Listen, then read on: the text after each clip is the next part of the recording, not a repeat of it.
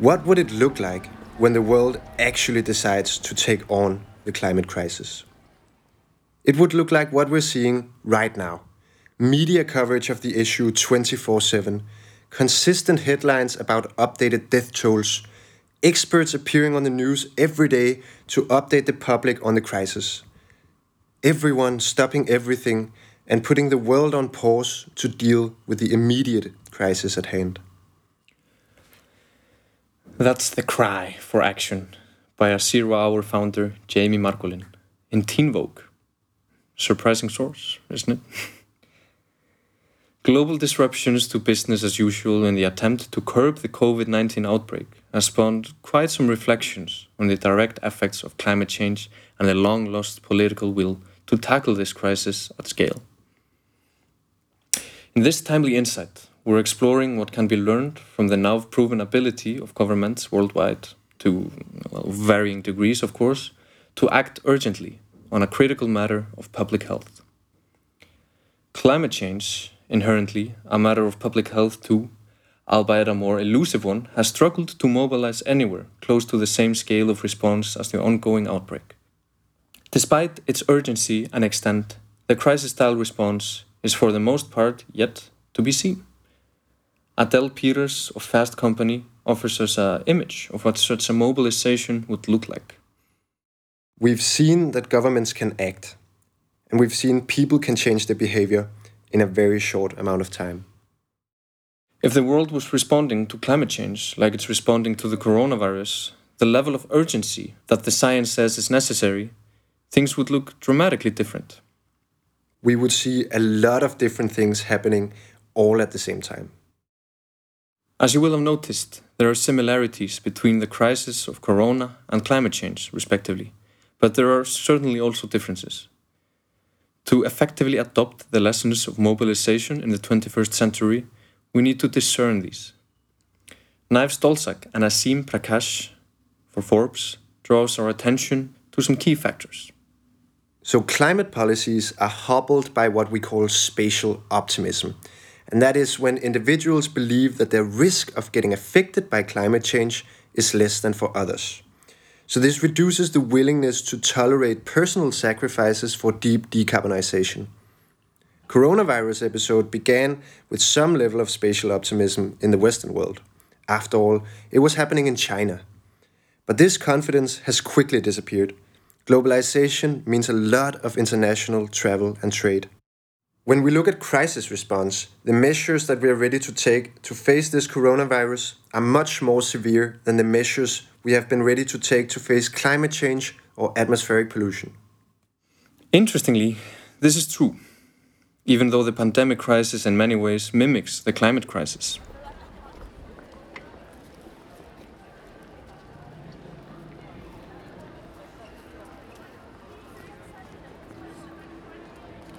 So, uh, who gets to define the impacts of the corona era? With the global outbreak of COVID 19, there's a clear before and after. It's easy to expect and suspect a certain return to normal upon completing self quarantine or easing of government restrictions. Even though we don't know when we assume that these events will eventually arrive. A shock of this scale, however, does not pass by without leaving behind some deep marks.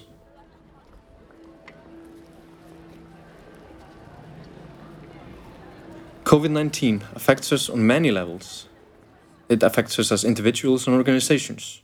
It affects our supply chains, economic systems, political trends, and maybe even worldviews. While some impacts, mm, some of which we have mentioned earlier, are becoming increasingly obvious, such as economic and air pollution plummets, what will remain to stay is yet to be seen. What we do know is that there are plenty of forces at play to get to define part of the answer to this question. With the help of Li Edelkoort, we try peering into the crystal ball to offer you one understanding of how the playing field is being chalked up. The coronavirus pandemic will lead to a global recession of a magnitude that has not been experienced before. but will eventually allow humanity to reset its values. Suddenly, the fashion shows look bizarre and out of place. The travel ads that enter our computer space seem invasive and ridiculous. The thought of future projects is vague and inconclusive. Will it even matter? Every new day, we question each system we have known since birth, and we are obliged to consider their possible demise. We will be in a position of having a blank page for a new beginning because lots of companies and money will be wiped out in the process of slowing down. Redirecting and restarting will require a lot of insight and audacity to build a new economy with other values and ways of handling production, transport, distribution, and retail. In the end, we will be forced to do what we should have done already in the first place. Li's take is mirrored by many sentiments and urges online that speaks into the opportunities for human reconnection, slowing down, and reimagining ways of living.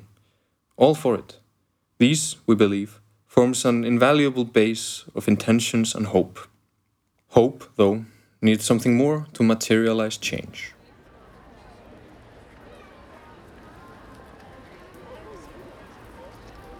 COVID 19 is certainly restrictions, illness, and lost lives, but what if all that suffering was not in vain? The intentions to bring about a better world stand strong all around us. During these moments of cataclysmic change, the previously unthinkable suddenly becomes reality. Naomi Klein opens her speech and continues. In fact, it is possible for crisis to catalyze a kind of evolutionary leap. Moments of shock are profoundly volatile. We either lose a whole lot of ground, get fleeced by elites, and pay the price for decades. Or we win progressive victories that seemed impossible just a few weeks ago. We're seeing bailouts for fracking companies, not to mention cruise ships, airlines, and hotels. This is a big problem because, in addition to the crisis caused by the virus, we're also facing climate disruption. And these industries that are getting rescued with our money are the ones driving that disruption.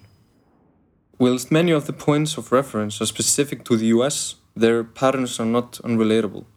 For instance, Danish readers that are nationally local to us here in Copenhagen may have recognized the closing of national borders, even as authorities at that time claimed no actual health benefits of the method.